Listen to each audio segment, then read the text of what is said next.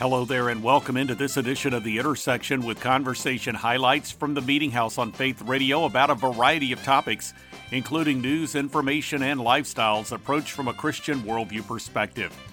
First up, it's part of the teaching team of Back to the Bible and wife of Dan Whitney, aka Larry the Cable Guy.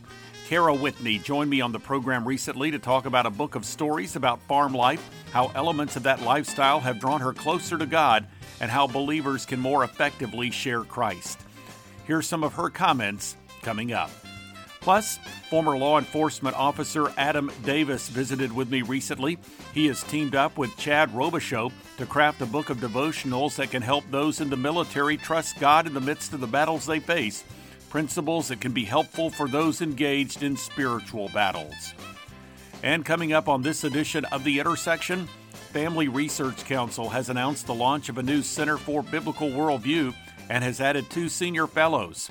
In addition to George Barna, Owen Strachan has joined FRC, and I spoke with him recently about a variety of issues, including critical race theory, that are of concern. Some material from that conversation is ahead. Then Jarrett Stephens of Champion Forest Baptist Church in Houston provides perspective on the abiding presence of God the one who is always with us. This is the intersection of production of the Meeting House, and I'm Bob Crittenden. Cara Whitney is part of the teaching team at Back to the Bible and is the author of a book called Fields of Grace Sharing Faith from the Horse Farm. Cara, her husband Dan, who is better known as Larry the Cable Guy, and their two children live on a farm in Nebraska. And Cara relates how farm life and experiencing God's creation have brought her closer to the Creator and she provides insight into sharing about him from a recent Meeting House conversation. This is Cara Whitney. He just put things in my path where I just couldn't tell him no. Uh, I tried telling him no, and um, it, it's it's funny. I don't want to be disobedient, um, so people would come to me. They'd say, "Hey, can you write this? Do you think you can do that?" Or and then all of a sudden, I had this book offer. The only thing that slows me down is myself because I deal with a lot of self doubt. I don't feel like I'm equipped to do these things. Bob, I have like a 12th grade education and I barely got that. Like, but God equips us for the things He wants us to do. We just have to say yes. So I said yes and just step forward in faith. And here's Unbridled Faith. That deals with um, the questions I had about God, about His character, why certain things happen in our lives that we can't figure out that was unbridled faith i think everybody has those questions so those answered that the new book is different. Uh, the chapters are longer um, but this has to do with sharing your faith in that you know people who are unbelievers we can't expect them to act like us. Hmm. christians get so discouraged and and it it's almost like they're looked at like they're the enemy. They're not. They just don't know. They're they're just not believers yet uh, anyone is a potential believer and so i don't want people to be intimidated with sharing their faith. So fields of grace is basically uh, me correlating farm stories my own personal experiences with sharing my faith with people. And i don't always get it right but it also shows that there's redemption in that chapter for the parts where I've made mistakes, that God still uh, comes in and he makes something really beautiful with what's going on in that chapter. So it's about sharing your faith and that we don't look at unbelievers like projects, but people that just, and we don't have saving power. You know, I think we put a lot of stress mm, on ourselves. Yeah. Like we can have that one nugget that's going to turn someone on to Jesus. But that's not what we're here to do. We're here to glorify God and make an introduction and let Jesus do the work. What would you say to the person that maybe is is struggling or maybe feels a, a bit reticent to to share his or her faith with someone else? Right, it's relational. So, mm. you know, you sometimes I suppose it works. What do you think happens to you uh, when you die? To me, that is a hard introduction to Jesus.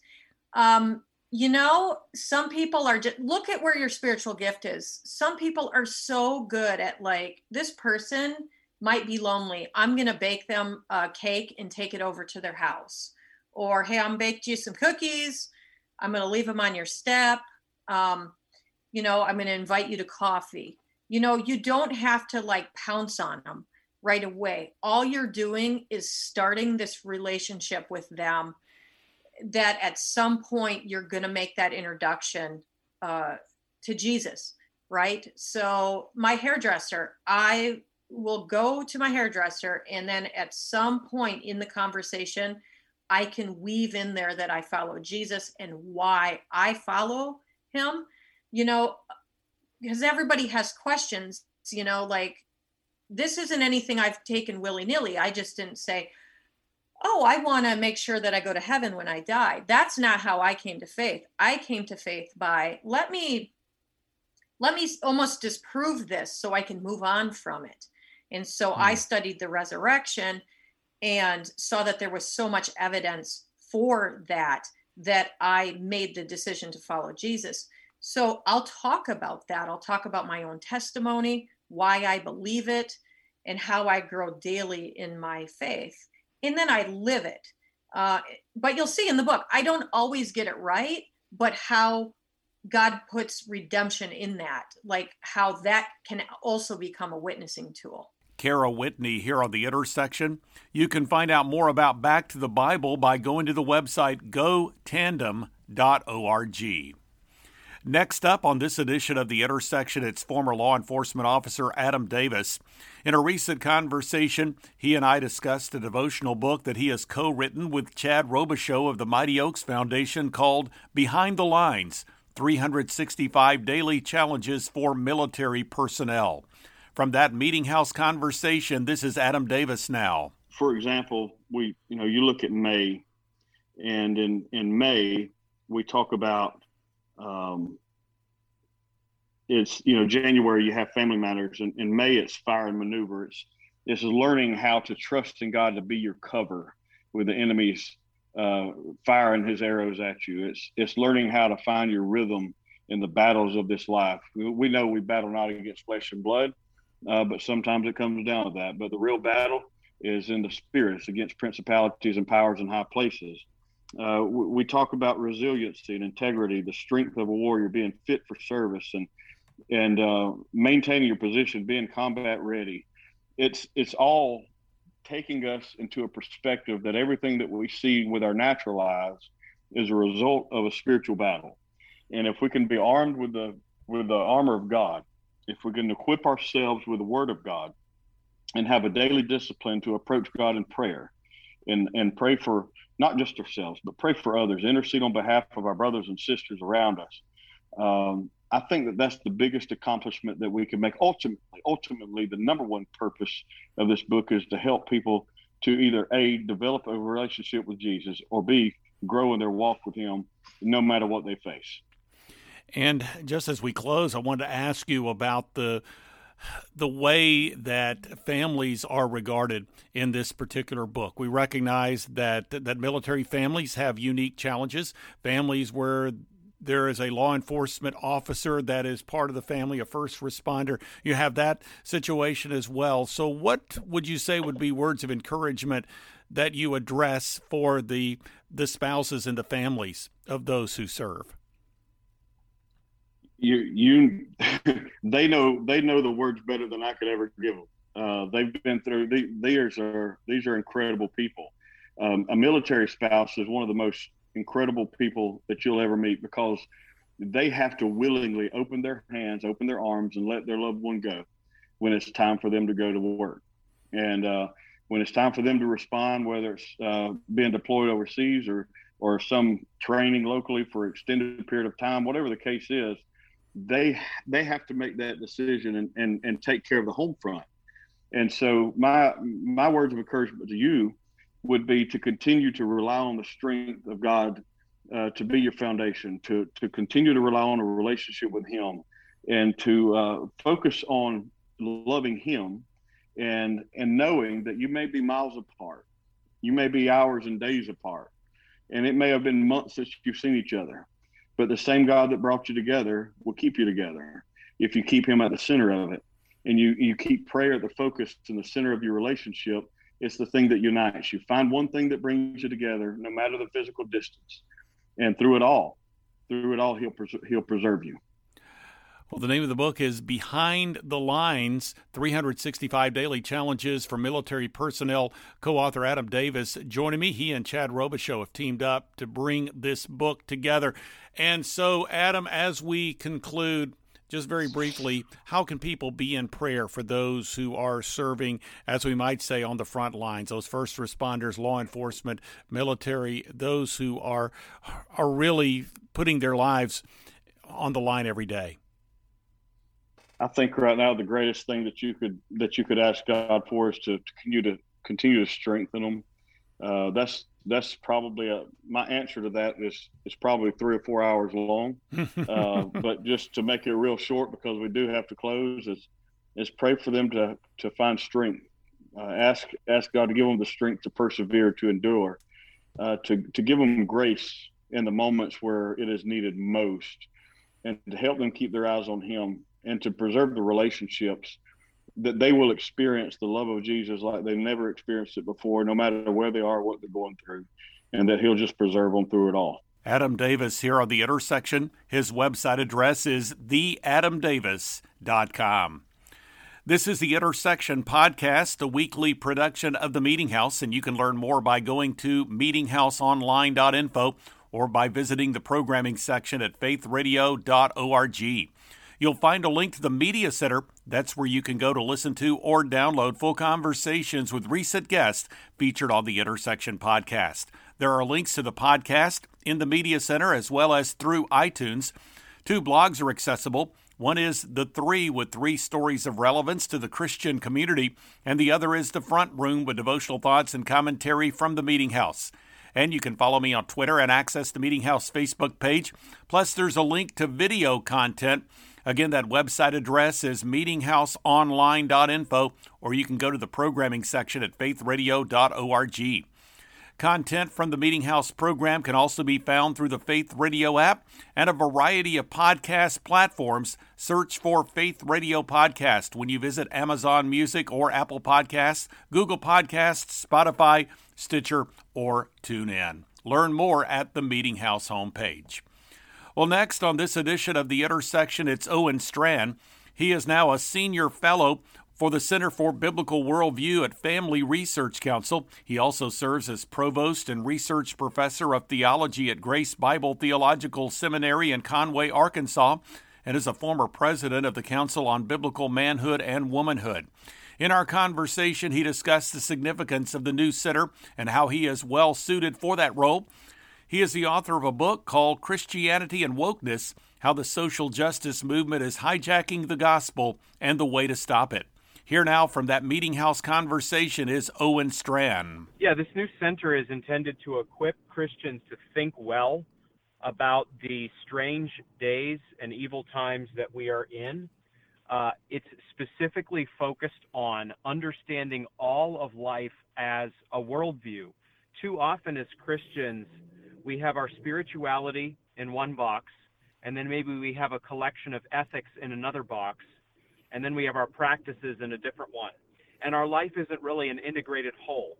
But what I think FRC is after, under the leadership of David Closson, uh, the, the director of this center under Tony Perkins' oversight, is for Christians to integrate all their understanding of Scripture and see it as a coherent whole so that we are not taken captive Colossians 2:8 by any ungodly ideology, but instead, as a Christian, we think in a distinctly Christian way. As believers, we're not trying to use any other worldview's Wi Fi. We believe hmm. that God owns the Wi Fi, uh, and, and He has the password, and He has given us the password by grace through faith. And so we want to think in a distinctly Christian way and thus glorify God and hopefully make a dent in the cosmos for the name of Jesus Christ. Well, and it's interesting as you were sharing there, Owen, I was thinking back to a conversation I had with the aforementioned George Barna not too long ago. Of course, one of these startling statistics just 6% of the adult U.S. population actually has a biblical worldview. And we were talking about some of these different components of worldviews that have been embraced, whereas you don't have people that have a, a pure worldview. They might take a little bit of Christian worldview over here and mix it with something else. And we were talking about a, a particular. Uh, moralistic th- therapeutic deism, I believe, is what it was called, MTD, the other day, and how that has really become a dominant worldview, but maybe not as as a pure worldview, but it's integrated and mixed in with the Christian worldview. So while you only have six percent of people that have a biblical worldview, this survey from FRC says that 51% yeah. of adults claim to have a biblical worldview. So you got half of adults think they have it. Only 6% when you actually examine the criteria do. That's can you say disconnect? I mean, that that's a real problem, isn't it? Yeah. It is a real problem and it shows us that we have a lot of work to do. We're not just trying to get statistics as Christians but through the ministry of local churches, especially, we're trying to make disciples. But honestly, Bob, discipleship uh, is a rare commodity in evangelical circles these days. So the center uh, at Family Research Council, as I understand it, is not trying to do the work of the local church, but we're trying to help Christian pastors and elders and leaders uh, in in the church world equip their people on these tough issues. Because here's a reality: it's a blessing actually to have people who dedicate their life and their time to thinking hard about tough issues. Uh, you mentioned my book, Christianity and Wokeness, coming out with Salem Books in July. Wokeness is not an easy issue to get your arms around. Sure. It takes some time to study it. MTD, which you just mentioned, moral therapeutic deism, man, it takes some reading, it takes some time to understand that. So hopefully there can be a partnership in days ahead as many Christians sense rightly that the wind is in our face culturally in America, hopefully this will drive us toward real intellectual discipleship, toward theological thinking, toward understanding that our ethics and our doctrine are integrated. And hopefully we'll see that 6% number tick up a good bit.